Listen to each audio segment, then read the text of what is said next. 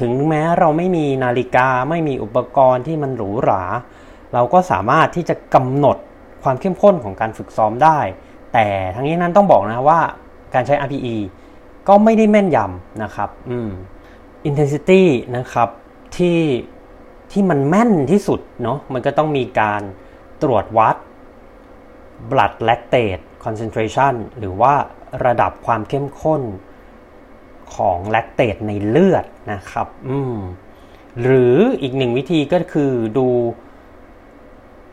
O2 consumption นะครับ เพื่อเอาไปใช้ในเรื่องของ VO2 max พูดง่ายๆ ถ้าคุณเทส VO2 max หรือคุณเทส blood lactate lactate ในเลือด นั่นแหละครับ คือสิ่งที่จะทำให้คุณสามารถกำหนดความเข้มข้น ความหนักเบาของการฝึกซ้อมได้แม่นยำที่สุด The solid pace. TC, Travlon. Yeah. The solid pace. TC, Travlon. Yeah. The solid pace. TC, Travlon. Yeah. The solid pace. สวัสดีครับ ผม TC Triathlon และนี่คือ The Solid Pace Podcast Podcast เพื่อนักวิ่งนักไตรกีฬา ที่จะคอยส่งพลังด้านบวกให้ทุกท่าน รวมทั้งนำเสนอคอนเทนต์ดีๆ มีประโยชน์ ที่ทุกท่านสามารถนำไปปรับใช้ได้ด้วยตนเองโดย Ironman U และ Training Peak Certified Coach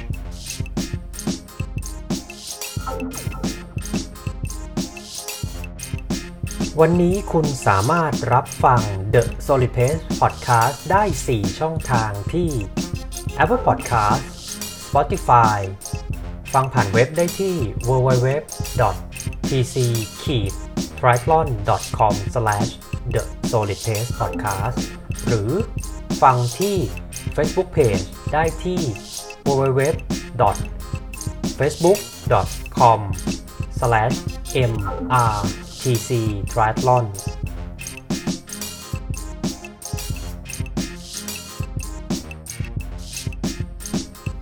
หากคุณกำลังเริ่มต้นเล่นไตรกีฬา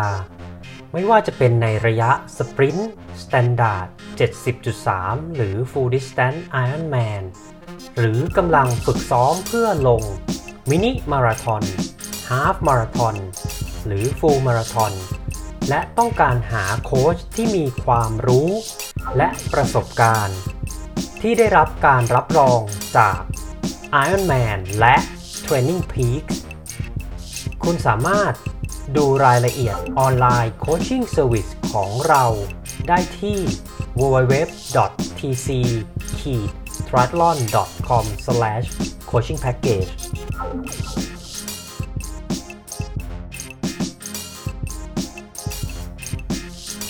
TC Triathlon ขอแนะนำ Smart Trainer Magene รุ่น T 200 Smart Trainer นี้มีการปรับความชันได้อัตโนมัติสูงสุด 15%และรองรับ power ได้ที่สูงสุด 1,800 วัตต์ พร้อมระบบ direct drive เงียบเหมาะกับผู้พักอาศัยในคอนโด สามารถเชื่อมต่อการเล่น OneLab Magine Utility และ Swift ได้ เหมาะกับเสือหมอบ เสือภูเขา รถพับ 8 ถึง 11 สปีด และพิเศษสุดๆสำหรับแฟนเพจ TC Triathlon และ The Solid Pace Podcast OneLab Thailand จะมอบของแถมมากมายให้กับทุกๆทท่าน สนใจสั่งซื้อติดต่อ facebook.com/onelabthailand ครับ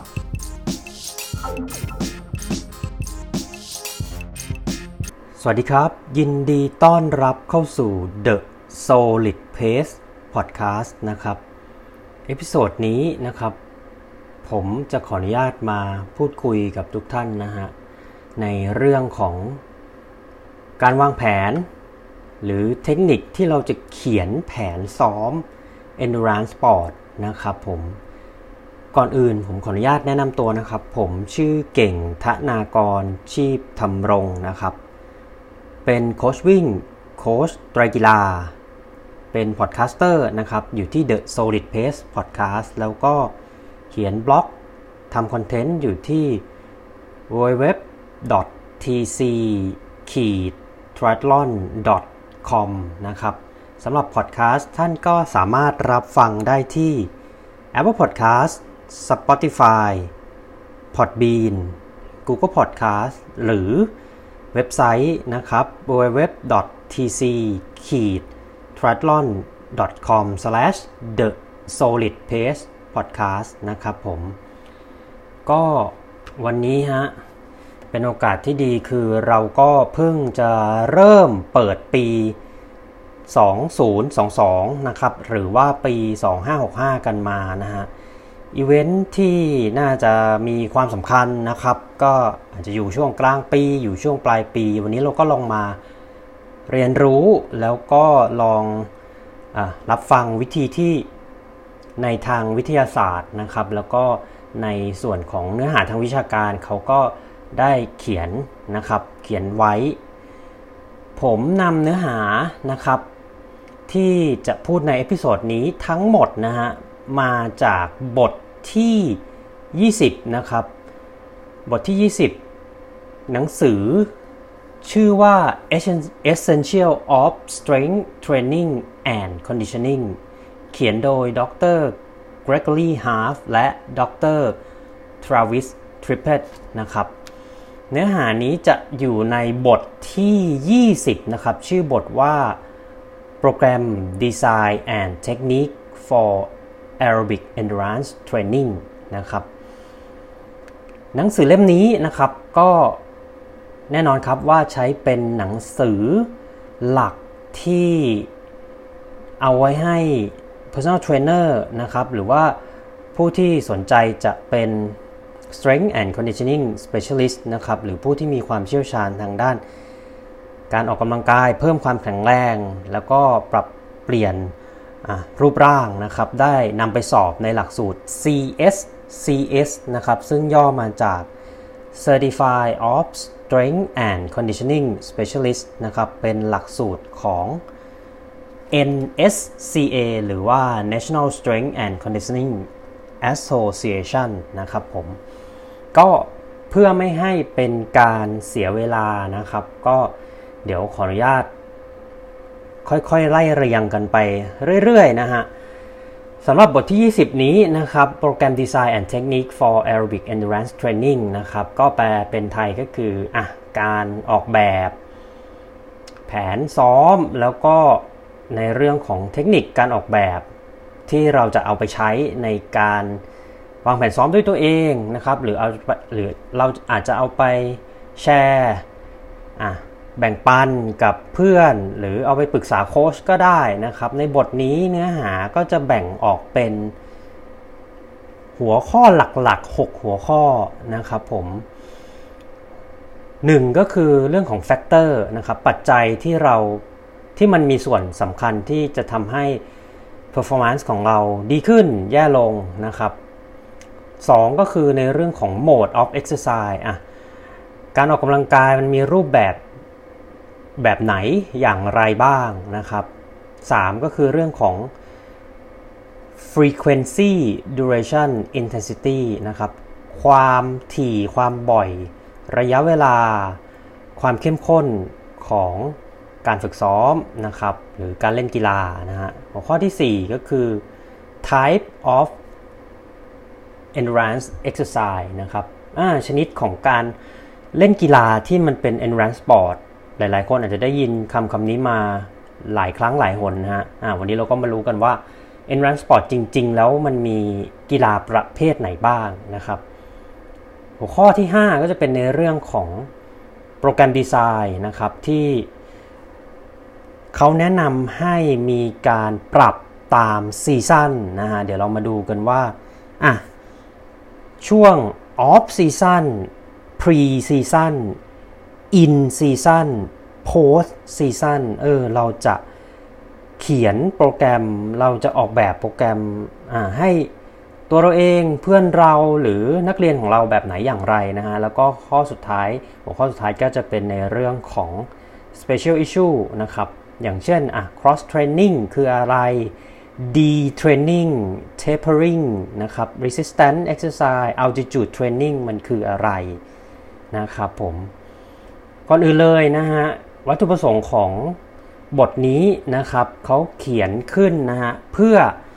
อะหนึ่งคือให้เราเนี่ยเรียนรู้วิธีการออกแบบการเขียนโปรแกรมฝึกซ้อมสำหรับ e n r a n c e Sport เนี่ยได้อย่างปลอดภัยและมีประสิทธิภาพเขาเน้นย้ำสองคำนี้ก็คือ safe and effective นะครับผมสองก็คือในเรื่องของ การที่เราเนี่ยสามารถเขียนหรือออกแบบโปรแกรมที่มันอะ challenge ระบบต่างๆของร่างกายเพื่ออะไรฮะ เพื่อทำให้เกิด adaptation หรือการปรับตัวของร่างกายเป็นไปในทางบวกนะครับผมทุกคนซ้อมก็อยากที่จะให้มีผลการแข่งดีขึ้นเนาะะวันนี้เรามาเรียนรู้กันว่าเออเราจะ challenge หรือเราจะท้าทาย หรือมันมีตรงไหนที่มันเป็นทริกเกอร์หรือจุดที่มันแบบทำให้ระบบต่างๆของร่างกาย หลายๆ ระบบเนี่ยมันได้รับการกระตุ้นแล้วก็เกิดการเปลี่ยนแปลงไปในทิศทางที่เป็นทิศทางบวกนะฮะอ่าแล้วก็อีก 2 ข้อก็คือในเรื่องของการที่เราจะสามารถออกแบบ แผนฝึกซ้อม endurance sport ที่กระตุ้นในเรื่องของระบบหายใจ respiratory cardio ระบบหัวใจ musculoskeletal หรือว่าระบบประสาทกล้ามเนื้อนะครับผม เราจะทำยังไง เดี๋ยวในบทนี้เขาก็จะมาอธิบายให้เราฟังกันนะครับ สุดท้ายฮะวัตถุประสงค์ของบทนี้นะครับ เขาต้องการให้เราเนี่ยฝึกซ้อมเพื่อ enhance strength และ improve weakness อืมมันคืออะไรมันก็คือ จุดที่มันเป็นจุดเด่นของเราจุดแข็งของเราอะทำให้มันโดดเด่นมากยิ่งขึ้น ในเวลาเดียวกันเราก็จะต้อง improve weakness ก็คือปรับปรุงจุดอ่อนของเรานะครับผมนี่ก็เป็นวัตถุประสงค์ที่หลังจากที่เราอ่านบทนี้นะครับ เราควรจะสามารถรับรู้แล้วก็ เริ่มต้นเขียนวางแผนการฝึกซ้อมด้วยตัวเราเองได้นะครับผม คราวนี้ลองลองมาดูปัจจัยเนาะที่ที่จะทำให้การเล่นการซ้อมการแข่ง endurance sport ของเราเนี่ย ดีขึ้นหรือแย่ลงนะครับ มันมีอะไรบ้าง 1. VO2 max 2. lactate threshold 3. exercise economy 4. การมีประสิทธิภาพของการใช้ไขมันเป็นแหล่งพลังงาน แล้วก็สุดท้ายครับผมในเรื่องของชนิดของกล้ามเนื้อที่เป็น type 1หรือชนิดที่เป็นมีจุดเด่นในเรื่องของ endurance นะครับ มีเยอะหรือน้อยนะฮะ ผมจะค่อยๆอธิบายทีละประเด็นที่เป็นปัจจัยที่เกี่ยวเนื่องกับ performance ใน endurance นะครับ แต่จะไม่ลงลึกมากนะฮะ อะ VO2 max จริง ๆ ผมเชื่อว่าทุกคนก็เคยได้ยินคำนี้มา ไม่มากก็น้อยนะฮะ เพราะว่าเอาจริง ๆ ตอนนี้ถ้าใครใช้สมาร์ทวอชเนาะไม่ว่าจะเป็นของ Garmin Sunto c o r o s เนี่ย ก็จะมี feature ที่ทำนายหรือเป็นการบอกเรานะว่า VO2 Max ของเราตอนนี้มันอยู่ที่เท่าไหร่ อ่าจะเป็น ส่วนใหญ่ก็จะหลังจากปั่น outdoor เสร็จ หรือปั่น indoor เสร็จนะครับ ก็จะมีรายงานออกมาว่า VO2 max ของเราอยู่ที่ประมาณเท่าไหร่เอ้าและไอ้จริงๆอะ VO2 max มันคืออะไรนะ คือ VO2 max นะครับ ตัวย่อ V ก็คือ volume นะฮะ O ก็คือ oxygen max ก็คือ maximum นะครับ volume of oxygen maximum หรือเราอาจจะใช้คำพูด ที่เป็นเชิงวิชาการอีกนิดนึงอะ maximum aerobic capacity นะครับ สมรรถนะร่างกายของเราที่มันอยู่ในโซนแอโรบิกที่มากที่สุด หลังจากฟังคำนี้หลาย ๆ คนอาจจะอ้าวแล้วมันคืออะไรทำไมศัพท์มันวิชาการจังเลย เราอาจจะพูดให้มันง่ายที่สุดฮะ ขนาดของเครื่องยนต์ของเราฮะขนาดของเครื่องยนต์ที่เป็นแอโรบิกของเราอะมันใหญ่หรือมันเล็กครับผมอ่าถ้าหลายๆ คนเนาะอาจจะดูในนาฬิกาก็อาจจะถ้าผู้ชายก็ 45ถึง50 ก็ถือว่าอยู่ในเกณฑ์ดี 50ถึง55 ก็ดีมาก 55ถึง60 ก็โอ้โหเข้าขั้น นักวิ่งหรือนักกีฬาแนวหน้าแล้วเนาะอืมอันนี้ก็เป็นขนาดของร่างกายนะครับเอ่อ VO2 max เนี่ย ผมพักไว้ตรงนี้ก่อนนะครับ ง่ายๆคือมันคือ size of engine หรือขนาดของระบบแอโรบิกของเรานะครับ ส่วนหน่วยมันจะเป็นอะไร เดี๋ยวเรามาพูดไล่เรียงกันอีกครั้งหนึ่งนะครับ ปัจจัยที่ 2 ก็คือ lactate threshold นะครับ lactate threshold เนี่ยถ้าเราใช้ศัพท์แบบเข้าใจง่ายที่สุดก็คือว่า VO2 max มันคือขนาดของเครื่องยนต์ แต่ lactate threshold เนี่ยมันคือความสามารถที่เราสามารถเร่งรอบเครื่องยนต์ของเรา เร่งไว้นะฮะเร่งไว้ให้นานที่สุดครับ แล้วมันนานแค่ไหนอ่านั่นคือ นั่นคือความสามารถอีกมิติหนึ่งที่เป็นมิติของ endurance performance นะครับหรือว่า how long you can produce force นะครับ เราเราจะแบบ ใช้แรงอะที่มันมากที่สุดของเราอะได้นานมากหรือน้อยแค่ไหนนะครับ อืม นั่นคือคำนิยามที่แบบอาจจะ ทำให้ทุกทุกท่านเข้าใจง่ายที่สุดสำหรับ lactate threshold นะครับ ส่วนหลาย ๆ คนเนี่ยก็จะเคยเห็นเนาะตัวย่อว่า MLSS นะครับ มันจะย่อมาจาก maximum lactate steady state นะครับ มันคืออะไรไอ้ตรงจุดนี้มันคือจุดความเข้มข้น ไม่ว่าจะเป็นว่ายน้ำปั่นจักรยานวิ่ง หรืออะ พายเรือ หรือกิจกรรมอะไรก็ได้ที่มันเป็นแอโรบิกอะที่ณตรงจุดใดจุดหนึ่งของร่างกายนะครับ มันจะมีจุดเนี้ยไอตัว lactate production หรือการผลิต lactate เนี่ยมันเท่ากับ lactate clearance หรือการเคลียร์หรือการกำจัดออกไปจากแลคเต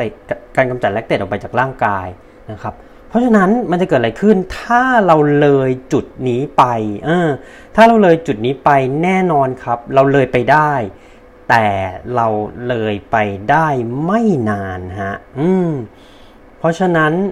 อันนี้อาจจะเสริมความเข้าใจเนาะในเรื่องของความสามารถในการที่เราจะค้างไว้ที่จุดความเข้มข้นจุดใดจุดหนึ่ง ในระยะเวลาสั้นหรือในระยะเวลายาว อันนี้ก็คือในเรื่องของ lactate threshold นะครับผม factor ต่อไปนะครับปัจจัยต่อไปที่ทำให้แบบเราเล่นกีฬา endurance ได้ดี หรือไม่ดีนะครับ นั่นก็คือเรื่องของ exercise economy การประหยัดพลังงานที่เราจะว่ายปั่นหรือวิ่งนะครับ แปลตรงตัวในเรื่องของ exercise economy เนี่ยเขาก็คือแปลว่าแบบ พลังงานที่เราใช้นะครับในกิจกรรมต่างๆ ในความเร็วใดความเร็วหนึ่งอะถ้าเรายกตัวอย่างว่ายน้ำเนาะพอเรามีเทคนิคการว่ายดึงแขนเตะขาหายใจ การ gliding ที่ดีขึ้นนะครับ แน่นอนเราใช้พลังงานได้น้อยลงในความเร็วที่เท่าเดิม อ่าอันนี้เห็นไหมฮะ เรามีเอโคโนมีที่ดีขึ้น หรือความสามารถของร่างกายที่เราจะประหยัดพลังงานมันดีขึ้นนะครับ ซึ่งแน่นอนปัจจัยนี้นะครับ เป็นปัจจัยที่สำคัญมาก ๆสำหรับกีฬาที่มันเป็น aerobic endurance นะครับหรือกีฬาที่มันเป็นความทนทานนะครับ เพราะว่าอะไรฮะ เพราะว่าเมื่อเรามีการประหยัดพลังงาน หรือ exercise economy ที่ดีขึ้นแน่นอนเราใช้พลังงานลดลง ซึ่งมันก็ ทำให้เรานะครับสามารถดันตัวเองนะครับความเข้มข้นของตัวเองขึ้นไปในระดับที่มากขึ้นนะฮะในการใช้พลังงานที่เท่าเดิมครับผมโอเคฮะนี่เป็นในเรื่องของปัจจัยนะครับที่มีส่วนเกี่ยวข้องกับการเล่นกีฬา endurance ของเรานะฮะเดี๋ยวขออนุญาตเพิ่มเติมนิดนึงนะฮะก็บทที่ 20 โปรแกรม Design and Technique for Endurance Training นะครับ เขียนโดยดรเบนจามินเราเตอร์นะครับ และดรเจดาเวสนะครับ ก็อันนี้ให้เครดิตผู้แต่งบทนี้ด้วยนะฮะ โปรแกรมดีไซน์ครับ อะ เรื่องสำคัญเลย เมื่อเราจะเขียนโปรแกรม เมื่อเราจะเขียนแผนซ้อม อาจจะเขียนให้ตัวเอง เขียนให้นักเรียน เขียนให้เพื่อน หรือเขียนให้ ใครก็ได้ฮะที่กำลังเข้ามาหรือไกด์ไลน์ให้เขานะครับห้าเรื่องฮะที่เราจะต้องให้ความสำคัญ 1. โหมดนะครับโหมดหรือ type of sport อ่ากีฬาเป็นกีฬาแบบไหนนะครับ 2. frequency หรือว่าความถี่ความบ่อยนะฮะ 3. intensity นะครับ หรือว่าความเข้มข้นฮะ 4. Duration ระยะเวลาแล้วก็ 5. progression นะครับ การพัฒนาหรือความก้าวหน้าอะถ้าเรามาดูในเรื่องของหัวข้อแรกนะครับโหมดหรือ type of sport ที่เราจะะเขียน training plan เนาะพูดง่ายๆ training plan หรือแผนการฝึกซ้อมเนี่ยแน่นอนเราต้องเลือกโหมดหรือ type of sport ที่มันใกล้เคียงมากที่สุด กีฬาที่เขาจะไปแข่ง หรืออย่างน้อยก็มี movement pattern หรือรูปแบบการเคลื่อนไหวที่ใกล้เคียงกับกีฬาที่เขาจะใช้ในวันแข่ง ยกตัวอย่าง ถ้าเราจะแข่งวิ่งแน่นอน คุณต้องซ้อมวิ่งนะครับ การซ้อมว่ายน้ำหรือการซ้อมปั่นจักรยาน แล้วหวังผลให้มีการวิ่งที่ดีขึ้นนั่นเป็นไปไม่ได้นะครับ อืมอะอันนี้เราต้องสรุปคือ แข่งกีฬาชนิดไหนก็ควรที่จะซ้อมกีฬาชนิดนั้นนะครับ 2. frequency นะครับ frequency นิยามก็คือจำนวนครั้งของการฝึกซ้อมนะครับ อาจจะเป็นต่อวันอาจจะเป็นต่อสัปดาห์นะครับ ทั้งนี้ทั้งนั้นเนี่ยขึ้นอยู่กับในเรื่องของ season ตอนนั้นอ่ามันอยู่ใน season ไหนเมื่อกี้เราพูดกันไปตอนแรกๆเนาะ มันเป็น off season pre season in season หรือ post season ตรงนี้ frequency หรือความถี่ไม่เหมือนกันนะครับผม Training Status หรือว่าสถานะความฟิตของนักกีฬาตอนนั้นเป็นยังไงอ่าถ้าไม่ฟิตเราก็อาจจะไม่ใส่จำนวนครั้งของการฝึกซ้อมมากจนเกินไปนัก เพราะว่าแน่นอนครับนักกีฬาที่มีความฟิต หรือว่ามีสมรรถภาพ สมรรถนะร่างกายที่ยังไม่แข็งแรงเขาก็จะฟื้นตัวช้านะครับ เราก็ต้องค่อยๆใส่ในเรื่องของอะความเข้มข้นเข้าไปนะครับ ความถี่เข้าไปนะฮะ แล้วก็สุดท้ายก็คือ interaction of intensity and duration นะครับอืมเมื่อเมื่อความเข้มข้นมันถึงในระดับหนึ่ง ความยาวของการฝึกซ้อม มันถึงในระดับหนึ่ง ตัวนักกีฬานั้นเขามี ปฏิกิริยาตอบกลับมาอย่างไรนะครับ อันนี้เราจะต้องคอยสังเกตเพื่อที่จะนำไปกำหนดความถี่หรือความบ่อยของการฝึกซ้อมนะครับผมแน่นอนฮะทุกๆคนอยากซ้อมให้มากที่สุดนะครับ แต่ว่าอะเราเป็น age grouper เนาะเราเป็นนักกีฬากลุ่มอายุที่เล่นเป็นสมัครเล่นนะครับ หนังสือเล่มนี้นะครับ เขาแนะนำว่า performance เนี่ยมันจะดีขึ้นนะครับ เมื่อเซสชันที่มันหนักเซสชันที่มันยากนะครับ ถูกวางไว้แล้วมีวันพัก มี rest day หรือ recovery day ตามหลังจากนั้นนะครับ ที่สำคัญนะฮะ ในเรื่องของ post exercise hydration แล้วก็ nutrition นะครับ เราจะต้องมี เราจะต้องให้ความสำคัญนะครับ อย่างเช่นเราซ้อมทางไกลมาแน่นอนว่าเสียน้ำเสียเหงื่อนะครับไกลโคเจนหายไป เราต้องมีการวางแผนที่เป็นเฉพาะบุคคลของเรานะครับ ว่าเราจะเติมน้ำเติมโซเดียม หลังจากการซ้อมทางไกล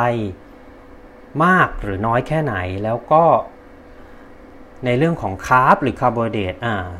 เราวางแผนไว้หรือเปล่าว่า โอเค หลังจากซ้อมทางไกลเสร็จ เราอาจจะเตรียมกล้วยไว้สัก 2 ลูก ขนมปัง 1 คู่อะไรเงี้ยฮะแล้วก็รับประทานทันทีหลังจากที่เราซ้อมทางไกลเสร็จนะครับ ก็อันนี้ก็เป็นในส่วนของ Frequency นะครับที่ยังอยู่ในเรื่องของโปรแกรมดีไซน์นะครับ 3. นะฮะเรื่องของ intensity ความเข้มข้นนะครับ เมื่อเราเขียนแผนซ้อมแน่นอน เราเลือกชนิดกีฬาแล้วนะครับ เรากำหนดความถี่ความบ่อยของการซ้อมชนิดกีฬานั้นแล้ว สิ่งที่สำคัญที่สุดนะฮะก็คือความหนักเบาหรือความเข้มข้นที่เราจะต้องมีนะครับในทุกๆเซสชันเราจะต้องกำหนดให้ได้นะฮะการกำหนดนะครับ แน่นอนมันก็มีหลายเครื่องมือชี้วัดเนาะถ้าปั่นจักรยานก็อะ power meter ก็มีหน่วยเป็นวัตต์ หรืออาจจะเป็นใช้ heart rate monitor ผ่านทาง heart rate chest strap นะครับ ก็ดูในเรื่องของอัตราการเต้นของหัวใจ หรือแบบที่มันเรียบง่ายที่สุดก็คือใช้ RPE นะครับ หลายๆ คนอาจจะยังไม่ทราบนะฮะ RPE ย่อมาจาก rating of perceived exertion นะครับ ก็คือพูดง่ายๆ ถ้าไม่ต้องแปลอะไรลึกซึ้งนะฮะ ก็คือ by feel ครับ รู้สึกยังไง1ถึง10อืมศูนย์คือนอน1คือยืนแล้วก็10คือวิ่งเต็มที่ 50 เมตรถึง 100 เมตรนะครับ เห็นไหมฮะถึงแม้เราไม่มีนาฬิกาไม่มีอุปกรณ์ที่มันหรูหรา เราก็สามารถที่จะกำหนดความเข้มข้นของการฝึกซ้อมได้ แต่ทั้งนี้นั้นต้องบอกนะว่าการใช้ RPE ก็ไม่ได้แม่นยำนะครับ อืม เรามาดูเรื่องของ intensity กันต่อนะฮะ แน่นอนว่า intensity นะครับที่ที่มันแม่นที่สุดเนาะมันก็ต้องมีการตรวจวัด blood lactate concentration หรือว่าระดับความเข้มข้นของแลคเตตในเลือดนะครับ อืม หรืออีกหนึ่งวิธีก็คือดู O2 consumption นะครับ เพื่อเอาไปใช้ในเรื่องของ VO2 max พูดง่ายๆ ถ้าคุณเทส VO2 max หรือคุณเทส blood lactate lactate ในเลือด นั่นแหละครับ คือสิ่งที่จะทำให้คุณสามารถกำหนดความเข้มข้น ความหนักเบาของการฝึกซ้อมได้แม่นยำที่สุด แต่ถ้าคุณทำสองวิธีนี้ไม่ได้ ก็ไม่ใช่ว่าคุณกำหนดไม่ได้ ถูกไหมฮะ มันยังมีอีกตั้งหลายวิธีที่คุณสามารถกำหนดได้ มันแค่ไม่แม่นเท่า 2 วิธีนี้นะครับ เราลองมารู้จักในเรื่องของฮาร์ดเรทกันมากขึ้น หลาย ๆ คนก็มีนาฬิกาที่มันมีอะอย่างผมก็ยังใช้นาฬิการุ่นเก่าเนาะที่ยังต้องมี heart rate chest strap นะครับ แต่บางท่านก็ใช้นาฬิการุ่นใหม่ที่มันสามารถวัดอัตราการเต้นของหัวใจหรือ ชีพจรนะครับ ได้บริเวณข้อมือนะฮะ heart rate แน่นอนครับ ก็เป็นหนึ่งในหน่วยใช้คำว่าหน่วยแล้วกันหน่วยชี้วัดความเข้มข้นของการฝึกซ้อมที่ได้รับความนิยมมาก ๆ เลยนะฮะ แต่ทั้งนี้ทั้งนั้นนะครับ heart rate แน่นอนมัน มันถูกได้รับ การจัดวางว่าเป็นหน่วยการชี้วัดที่ไม่เสถียรมากที่สุดคือมีมีความที่แบบไม่มั่นคงไม่แน่นอนมากที่สุดนะ เพราะอะไรเพราะว่าเราอาจจะรู้ว่า นอนน้อย heart rate อัตราการเต้นหัวใจเราก็เพิ่มอะกินกาแฟหรือเครื่องดื่มที่มีคาเฟอีนนะครับ แน่นอนหัวใจเราเต้นตูมตามนะฮะหรืออารมณ์ไม่ดีมีความเครียดนะครับ ยังไม่ได้กินข้าว อืมขาดน้ำแน่นอน heart rate เราเต้นไม่ปกตินะครับ เพราะฉะนั้นก็สามารถใช้ได้ แต่ทั้งนี้ทั้งนั้นก็ให้ใช้ประกอบคู่ไปกับ RPE นะครับผม วิธีที่หลาย ๆ คนนะครับ นิยมใช้ก็คือเขาเรียกว่า age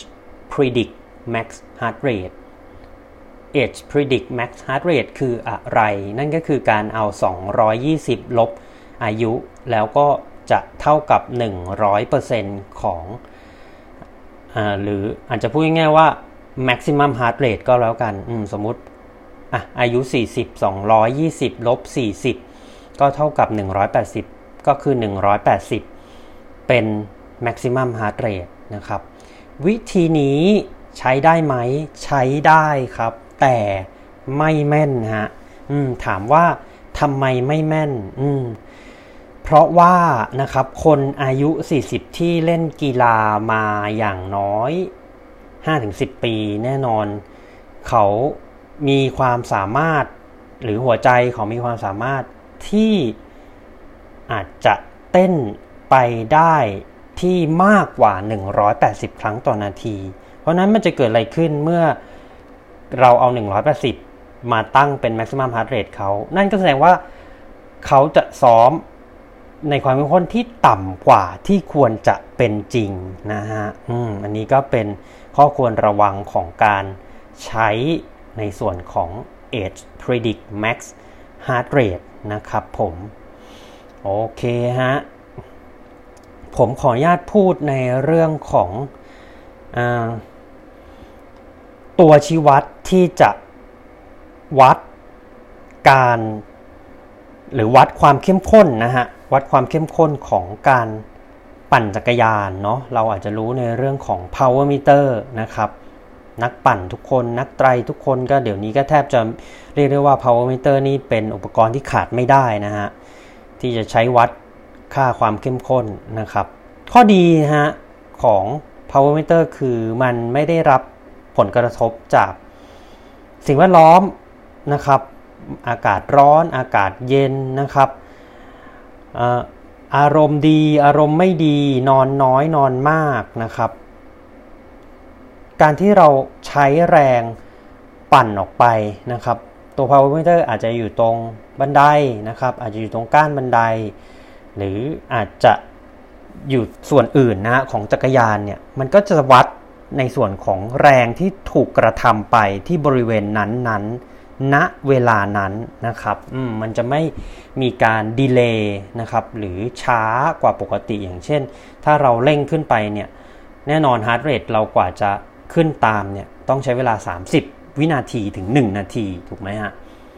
อันนี้ก็เป็นในส่วนของการวัด intensity นะครับ duration ครับ ระยะเวลาการฝึกซ้อมเนาะเราจะออกแบบ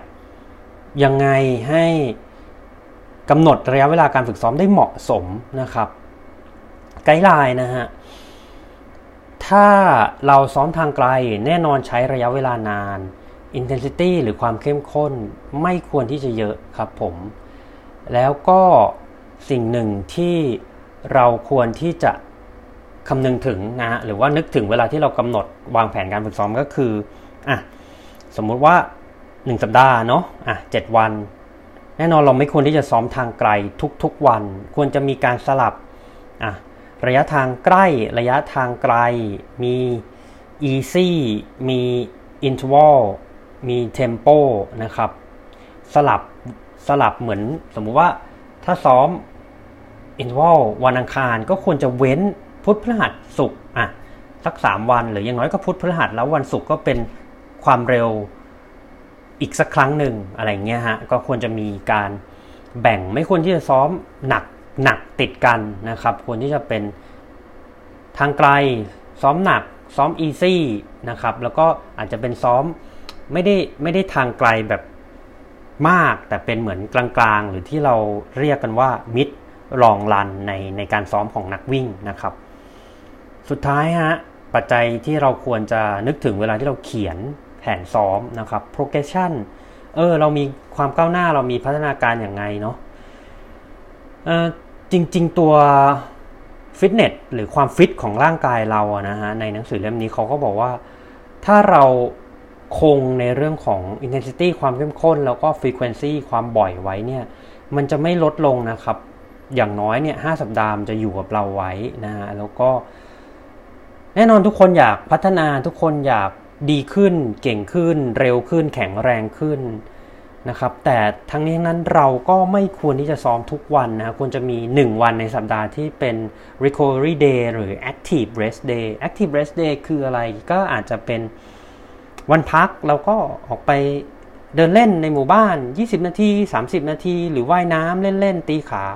ว่ายกันเชียง เล่นเล่นว่ายกบ อะไรเงี้ยก็นับว่าเป็น active rest day นะครับ frequency ความถี่ intensity ความเข้มข้น duration ระยะเวลาการฝึกซ้อมไม่ควรที่จะถูกเพิ่มมากกว่า 10%ในทุกๆสัปดาห์นะครับ อืม อันนี้ก็ฝากฝากไว้ในเรื่องของ progression นะครับ ทั้งนี้ทั้งนั้นในเรื่องของ progression ก็ควรที่จะมีการตรวจสอบนะครับอย่างสม่ำเสมอแล้วก็อย่างละเอียดถี่ถ้วนเพื่อหลีกเลี่ยง overtraining หรือภาวะที่เราอาจจะแบบซ้อมมากเกินไปนะครับ มันจะเกิดอะไรขึ้นนะเมื่อเราเพิ่มระยะเวลาการฝึกซ้อมนะครับ ไปจนติดเพดานเราละ อืม เราควรที่จะทำยังไงดีเอ่ย ตรงนี้หนังสือเล่มนี้เขาแนะนำว่า เออ เราอาจจะเล่นในเรื่องของ intensity เราอาจจะปรับ intensity ให้มากขึ้น หรือมีเวลาพักน้อยลง อันนี้เราสามารถทำได้นะครับ สามารถเป็นเทคนิคที่เราเอาไปใช้ในการเขียน endurance sport exercise training plan นะฮะ คราวนี้หัวข้อถัดไปลองเราลองมาพูดกันถึงเรื่อง type of endurance training program นะครับ หรือเรื่องของ รูปแบบการฝึกซ้อมของกีฬา endurance มันมีกี่แบบเออและแต่ละแบบมันเป็นแบบไหนต้องซ้อมอย่างไรพักระหว่างเซตเท่าไหร่ อันนี้หลาย ๆ คนก็อาจจะโอ้โหเป็นคำถามที่เรียกได้ว่ายอดฮิตแล้วก็อยากที่จะรู้ตรงประเด็นนี้นะครับ5รูปแบบครับ5รูปแบบของการฝึกซ้อมกีฬา endurance 1 long slow distance นะตามชื่อก็คือซ้อมทางไกล ซ้อมยาว ซ้อมช้าๆ 2 tempo นะครับ 3 interval 4 high intensity interval 5 fuck leg นะครับ ลองมาดูแต่ละแบบเนาะ long long slow distance หรือว่า LSD นะครับ ก็แน่นอนเรื่อง distance อาจจะ เท่ากับหรือมากกว่าระยะทางแข่งแข่งนะฮะเท่ากับหรือมากกว่าระยะทางแข่ง แล้วก็มีความเข้มข้นเนี่ยน้อยกว่าอะ70%ของ VO2 max ของเรานะครับ Tempo นะครับก็ควรที่จะมีระยะเวลาฝึกซ้อมประมาณ 30 นาทีต่อ 1 เซสชันนะครับแล้วก็อยู่ที่ระดับ threshold ของเราหรือว่า เหนือกว่าเร็วกว่า race pace ที่เราตั้งใจไว้นะครับ interval นะครับ ควรที่จะมีการซ้อมนะฮะในแต่ละเซตเนี่ยประมาณ 3-5 นาที แล้วก็ตรงนี้น่าสนใจครับ เขาบอกว่าให้มี work to rest ratio หรืออัตราที่เราเร่งกับอัตราที่เราพักเนี่ยอยู่ที่ 1 ต่อ 1 ตรงนี้หมายความว่ายังไง ตรงนี้หมายความว่าถ้าเราเร่ง หรือสมมุติว่าวิ่งเร็วเนี่ยสนาที ให้เรา easy jog หรือพักหรือเดิน 3 นาทีนะครับความเข้มข้นให้ไปอยู่ที่ 80-85%ของ VO2 max นะครับ HIIT หรือว่า High Intensity Interval Training นะครับ ตรงนี้นะฮะ ต่อ 1 ครั้งนะครับจะอยู่ที่ 30 ถึง 90 วินาที แล้วก็ work to rest ratio หรือ fast นะครับเวลาที่เราเร่งกับพักเนี่ยอยู่ที่ 1 ต่อ 5 เพราะนั้นถ้าเกิดเราอะ30 วิใช่ไหมครับ แบบสปีดสุดๆเลยนะ 30 วิเราก็จะต้องพักอยู่ที่ 150 วิ หรือ 2 นาทีครึ่งนะครับ เร่ง 30 วิพัก 2 นาทีครึ่ง อันนี้คือไกด์ไลน์ที่เขาให้ไว้นะครับ ส่วนความเข้มข้นก็อยู่ที่ 100 ถึง 110 ของ VO2 max หรือมากกว่าสมรรถภาพ สมรรถนะสูงสุดของเรานะฮะส่วนฟักเล็กนะครับ ระยะเวลาฝึกซ้อมก็ 20-60 นาที แล้วก็ให้เร็วสลับช้านะครับ ความเข้มข้นเนี่ยอยู่ระหว่างความเข้มข้นที่เราใช้ใน long slow distance นะครับ แล้วก็ tempo นะฮะ อะอันนี้เราทำความรู้จัก 5 ประเภทของการฝึกซ้อมแบบ endurance sport กันไปนะครับผมเพิ่มเติมเล็กๆ น้อยๆครับในเรื่องของประเภทของการฝึกซ้อม endurance sport นะครับ long slow distance นะครับเราควรที่จะซ้อมนะฮะวิธี test ง่าย ๆ ก็คือเราสามารถพูดคุยกับ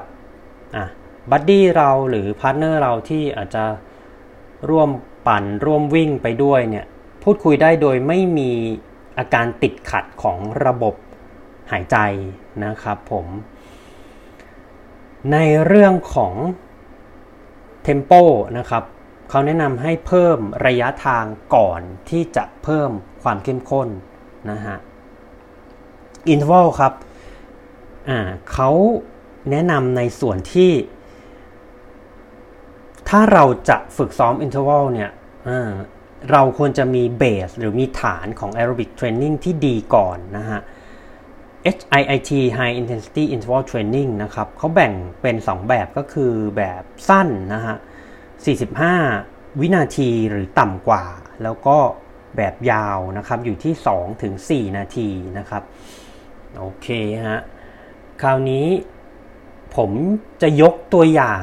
ง่ายๆเลยนะครับ ของนักวิ่งที่ซ้อมไปแข่ง มินิมาราทอนหรือ 10K นะครับ ซ้อมนะฮะทั้งหมด 6 วันนะครับ วันจันทร์ก็คือเป็นเร่ง 500 เมตร jog 500 เมตร 10 เซตนะครับ อาจจะมี warm up มี cool down หลังจากนั้นนะครับ วันอังคาร 10K Easy Run วันพุธนะครับ เป็น LSD หรือ Long Slow Distance นะครับ 45 นาทีนะฮะ วันพฤหัสซ้อม VO2 Max Session ครับ 3 นาทีไปที่ VO2 Max หรือมากกว่านะฮะ บวก 2 นาทีถึง 3 นาที Recovery นะครับ อืมเขาให้ทำทั้งหมด 6 เซตนะฮะ วันศุกร์ Long Slow Distance 45 นาที แล้วก็วันเสาร์ fartlek 45 นาที วันอาทิตย์พักนะครับ ซ้อมทั้งหมด 6 วันต่อสัปดาห์ครับ เราจะเห็นว่า เปิดสัปดาห์มาวันจันทร์เขาจะซ้อมความเร็วเลย interval นะครับแล้วเขาเว้น 2 วันก็คืออังคารพุธนะฮะวันพฤหัสก็ก็ซ้อมความเร็วอีก 1 รอบ แต่ว่าเราจะสังเกตว่าจำนวนเซตมันไม่ได้เยอะมากนะครับเขาก็จะมีแน่นอนมี warm up ก่อน แล้วก็เข้า main set ซึ่งจะเป็นspeed session อยู่แล้วเนอะแล้วก็สุดท้ายก็เป็น cool down นะครับผม อันนี้ก็จะเป็นประเภทนะฮะของการฝึกซ้อม ในชนิดกีฬา endurance sport ไม่ว่าจะเป็นว่ายน้ำปั่นจักรยาน หรือวิ่ง หรืออาจจะเป็น endurance sport อื่น ๆ นะครับ เราสามารถเอาประเภทของการฝึกซ้อมคือ 5 ประเภทนะฮะ long slow distance tempo หรือ threshold training interval high intensity interval training ฟาร์กเล็กนะครับ ไปปรับใช้ได้กับกีฬาที่เราเล่นอยู่นะครับที่กีฬาที่เราซ้อมอยู่นะฮะ โอเคครับ หัวข้อ หัวข้อใกล้ๆจะสุดท้ายแล้วฮะ เดี๋ยวผมขออนุญาตจะพูดในเรื่องของ เราจะเขียนโปรแกรม เราจะเขียนแผนซ้อมยังไงดีเอ่ยในในช่วงที่มันเป็นช่วงต่างๆกันเนาะของฤดูการแข่งขัน ก็เน้นย้ำอีกครั้งหนึ่งนะฮะฤดูการแข่งขันตามในหนังสือนะครับ Essential of Strength Training and Condition Conditioning นะฮะ Essential of Strength Training and Conditioning เนี่ยเขาแบ่งออกเป็น 4 4เฟสฮะ4เฟสก็คือ off season pre season in season post season นะครับ off season หรือเขาอาจจะใช้คำว่า base training นะครับ ก็โฟกัสไปที่ในเรื่องของ cardiovascular ระบบหัวใจ ระบบไหลเวียนเลือดนะครับ แล้วก็ค่อยๆเพิ่มระยะ ทางการฝึกซ้อมหรือช่วงเวลาของการฝึกซ้อม สัปดาห์ละ 5-10%นะครับ ต่อไปในช่วง pre season หรือช่วงก่อนหน้าที่จะเข้าช่วงฤดูการแข่งขันนะครับเขาให้เราค่อยๆเพิ่ม intensity หรือความเข้มข้นขึ้นไปนะฮะแล้วก็สำคัญที่สุดเลยฮะในช่วง pre season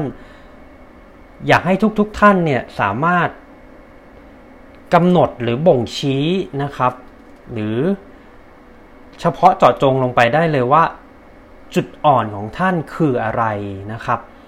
จุดเด่นหรือจุดแข็งของท่านคืออะไร เพื่อที่เราจะได้แก้และปรับตรงนั้นนะฮะได้ทันในช่วงอินซีซันนะครับ ช่วงที่ 3 in season หรือช่วง competition phase นะฮะแน่นอนครับ intensity ความเข้มข้นต้องลดลง แล้วก็ duration หรือระยะเวลาการฝึกซ้อมก็ต้องลดลง เพื่อที่จะให้เกิด การพักผ่อนปรับตัวของร่างกาย แล้วก็การฟื้นตัวของร่างกาย ให้มีความสดที่สุดแล้วก็พร้อมที่จะเข้าแข่งขันนะครับ สุดท้ายฮะช่วง post season หรือเขาใช้คำว่า active race นะครับก็เป็นช่วงที่มีจุดประสงค์สำคัญก็คือ ให้ร่างกายเรา recover หรือฟื้นตัวจากซีซั่นที่ผ่านไปนะครับ ทั้งนี้ทั้งนั้น การพัฒนาหรือการวางแผนการฝึกซ้อมนะฮะเขาก็เน้นย้ำว่าให้มีการพัฒนานะครับ improve gradually and progressively นะฮะค่อยๆเป็นค่อยๆไปนะครับสุดท้ายฮะเรื่องของ special issue หรือว่า เรื่องที่มันเป็นส่วนเสริมเนาะของ endurance sport นะครับ ผมจะขออนุญาตพูดทั้งหมด 5 ประเด็นนะฮะ 1. cross training 2. d training 3. tapering 4. resistance แล้วก็ 5. altitude training นะครับผม cross training เนี่ยหลาย ๆ คนก็น่าจะเคยได้ยินคำนี้นะครับ cross training เนี่ยจริง ๆ แล้วมันก็คือ รูปแบบของการฝึกซ้อมที่เราใช้เพื่ออะเมนเทนหรือว่าให้ร่างกายสภาพร่างกายเราคง ความฟิตคงความแข็งแรงไว้ได้นะครับ อาจจะมาจากสาเหตุว่าเป็นในช่วง recovery หรือในช่วงที่เราอะอย่างถ้าเราบาดเจ็บบริเวณ lower body นักวิ่งก็จะเป็นกันเยอะนะฮะเข่าข้อเท้านะครับจินสปรินต์นะครับเอ็นร้อยหวาย เราบาดเจ็บเราวิ่งไม่ได้ เราก็อาจจะไปซ้อม ว่ายน้ำหรือปั่นจักรยานอะนี่ก็เป็น cross training เพื่อรักษาสภาพร่างกายของเราไว้นะครับผมข้อดีแน่นอนฮะมันเป็นการที่เราไปใช้หรือว่าให้เกิด stress แก่ร่างกายนะครับ ในส่วนอื่นๆบ้างนะฮะที่ไม่ใช่สิ่งที่ร่างกายส่วนบริเวณที่ร่างกายเราต้องซ้อมในกีฬาชนิดหลักของเรา อย่างนักวิ่งก็ต้องซ้อมวิ่งใช่ไหมฮะถ้าเราไปว่ายน้ำอะเราก็ได้ใช้ upper body บ้างได้ใช้ core body ที่ใช้ในการว่ายน้ำนะครับผม D training ครับ D training มันก็คือสภาพร่างกายที่มันเกิดขึ้นเมื่อเราลดปริมาณการฝึกซ้อมนะฮะลดปริมาณการฝึกซ้อม หรือลดความเข้มข้น หรือหยุดซ้อมไปเลย เนื่องจากอยู่ในช่วงพัก ช่วงบาดเจ็บ หรืออาการเจ็บป่วยนะครับ แน่นอนความฟิตมันก็จะค่อยๆหายไปนะครับ แต่ทั้งนี้ทั้งนั้นเราสามารถป้องกัน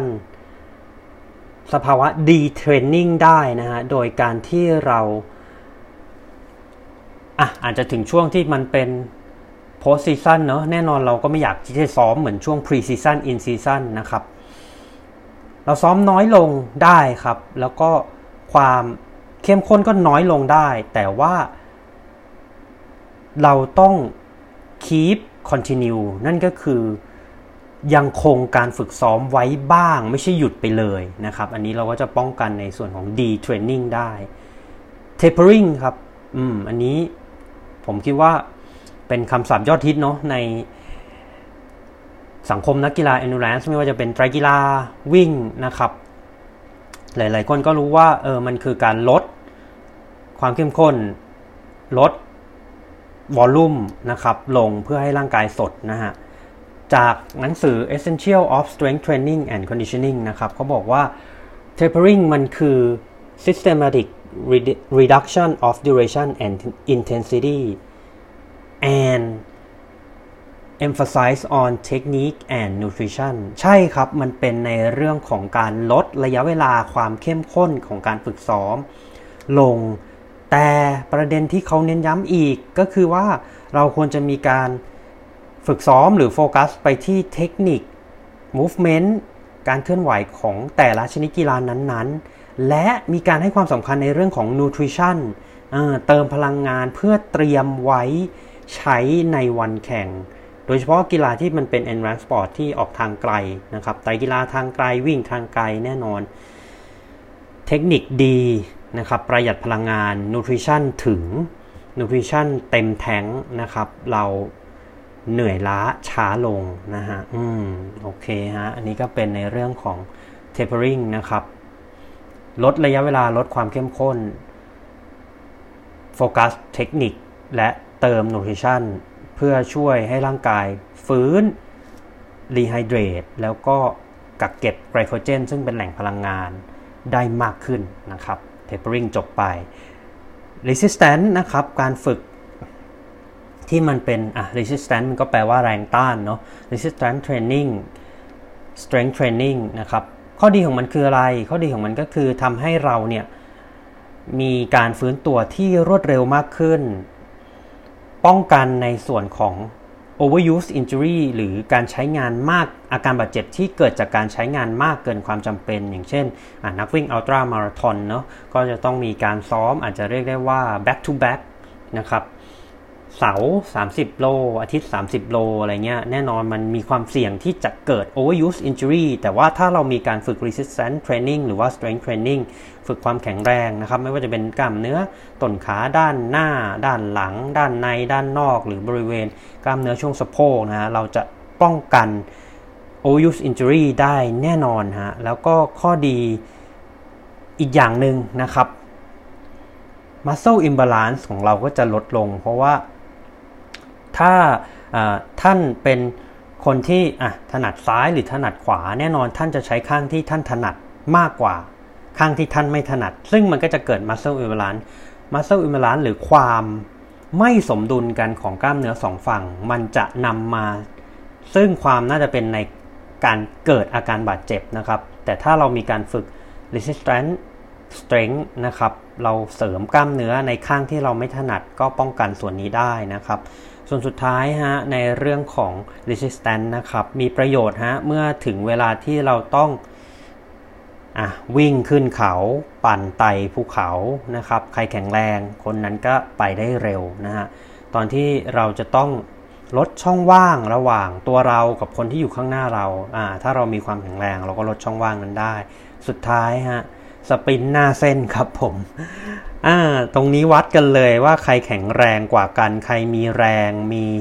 power หรือ force นะครับ สามารถ generate force หรือ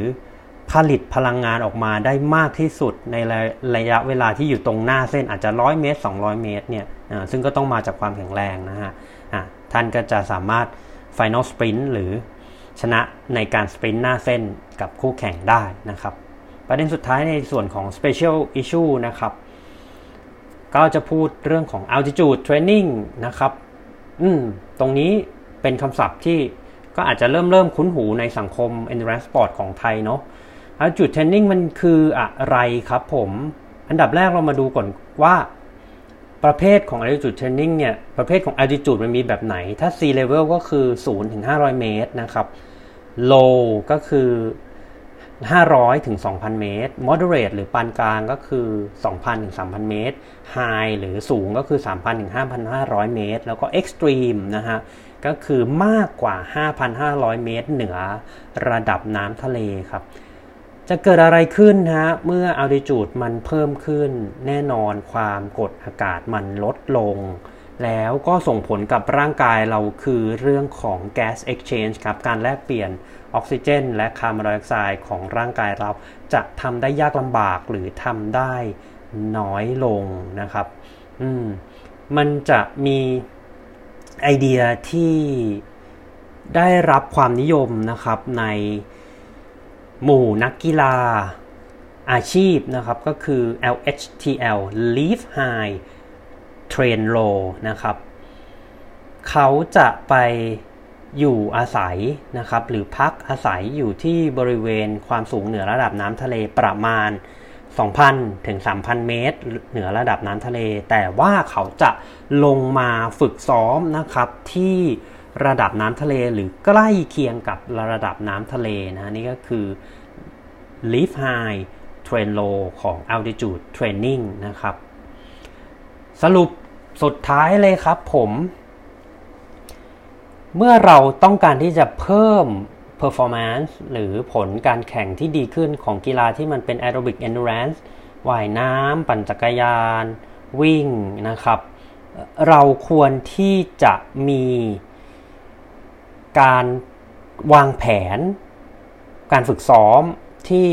อะค่อยๆเป็นค่อยๆไปนะครับ อ้างอิงจากหลักวิทยาศาสตร์ อย่างเช่น อย่างเมื่อกี้ผมบอกก็คือในหนังสือนี้เขาก็บอกว่าเออถ้ามีการกำหนดโซนด้วยการทดสอบ VO2 max หรือ lactate นะครับบัตร lactate เนี่ยมันก็จะแม่นที่สุดนะครับ 2 คือ เราจะต้องรักษาจุดแข็งหรือจุดอ่อนอ่าขอโทษครับรักษาจุด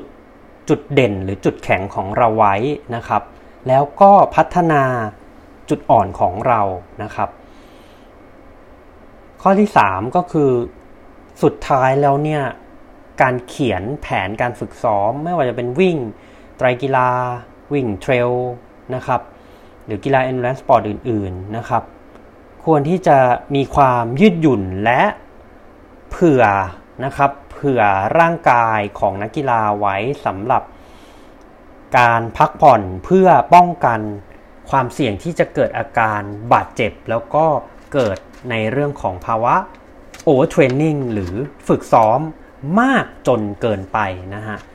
เป็นไงฮะ ก็วันนี้เรามาได้เรียนรู้นะครับในส่วนที่เป็น วิธีเนาะการเขียนแผนซ้อมกีฬา endurance sport นะครับจากบทที่ 20 Program Design and Technique for Aerobic Endurance Training นะครับเขียนโดยดรเบนจามินรอยเตอร์และดรเจดาวเวสนะครับจากหนังสือ Essential of Strength Training and Conditioning โดยดร Gregory Half และดร Travis Trippett นะครับเป็นหลักสูตร เป็นหนังสือที่ใช้เรียนนะฮะหลักสูตร CSCS นะครับ Certified of Strength and Conditioning Specialist นะครับ จากองค์กร NSCA นะฮะ National Strength and Conditioning Association นะครับ ก็วันนี้ผม TC Triathlon นะฮะ มาสรุปให้ทุกๆทท่านฟังนะครับ ในบทนี้นะฮะ ก็คิดว่าน่าจะได้ความรู้สาระประโยชน์กันไปไม่มากก็น้อยนะครับ ผมก็อย่าลืมนะฮะก็ มีฟีดแบ็กคำแนะนำคำติชมอะไรนะครับ สามารถ ส่งไลน์นะครับ ทักไลน์มาได้ที่ Line ID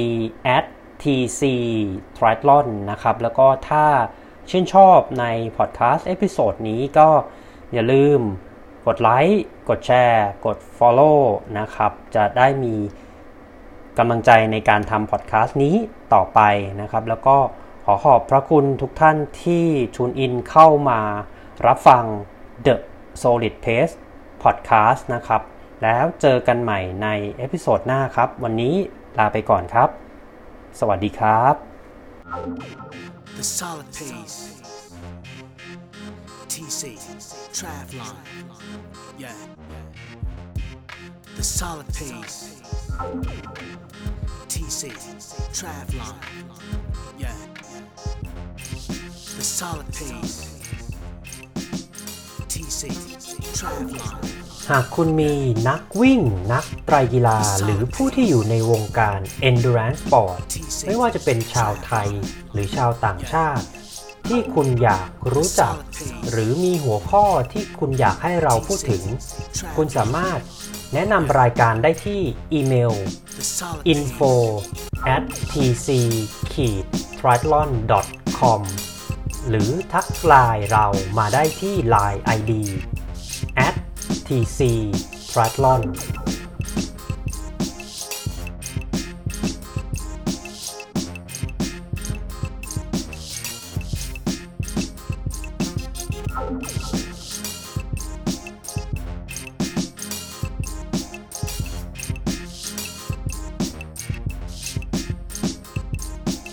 うん。